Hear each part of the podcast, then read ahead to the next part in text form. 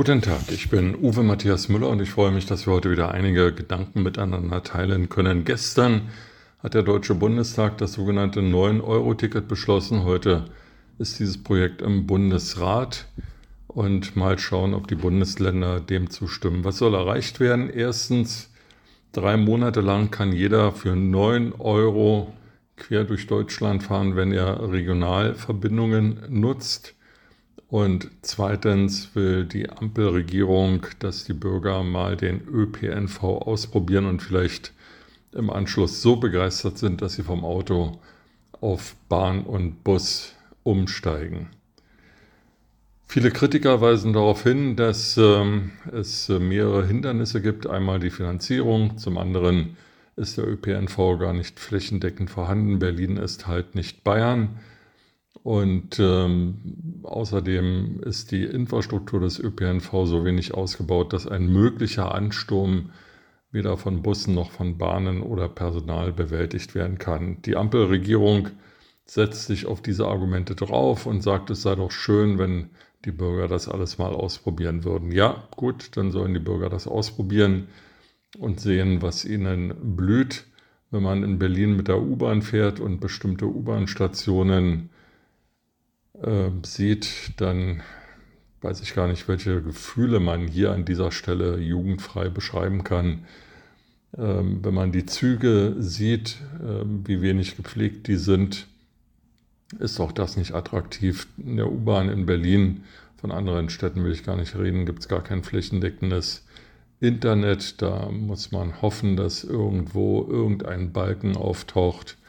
Und in Bayern ähm, zum Beispiel in der kleinen Stadt, in der ich lebe, gibt es zwar einen Bahnhof, hier fährt jede Stunde ein Zug, aber Busse in die nähere Umgebung oder in Städte, in denen es keinen Bahnhof gibt, die fahren nur sehr sporadisch und mit riesigen Abständen. Also hier den ÖPNV zu nutzen, ist eher Qual als Wahl.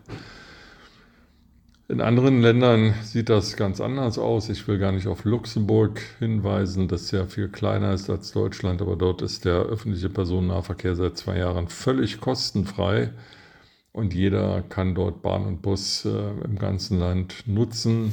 Auch dort ist das Netz nicht flächendeckend ausgebaut, aber immerhin da, wo es das ÖPNV-Netz gibt, ist es ohne Kosten nutzbar. Und in Wien gibt es das sogenannte 365-Tage-Ticket. Einmal gezahlt kann man ein Jahr lang, äh, ohne nochmal zahlen zu müssen, fahren. Das geht so weit, dass bei einem meiner Wien-Besuche ich mal fragte, was denn so ein Tagesticket kostet oder ein Einmalticket kostet.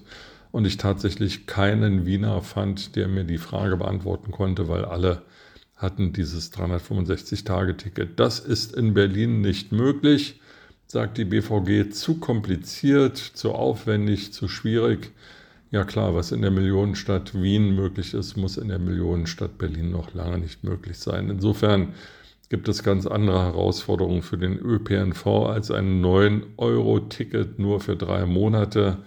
Eine wirkliche Entlastung von den explodierenden Energiekosten, die ganz andere Gründe haben, äh, ist dieses 9-Euro-Ticket auch nicht. Und zudem fällt das 9-Euro-Ticket auch noch in die Urlaubs- und Sommerferienzeit.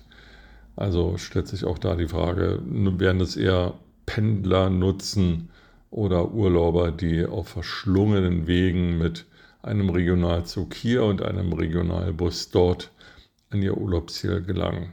Alles wenig durchdacht, alles typisch deutsch, alles ungeheuer kompliziert und vor allem schweineteuer.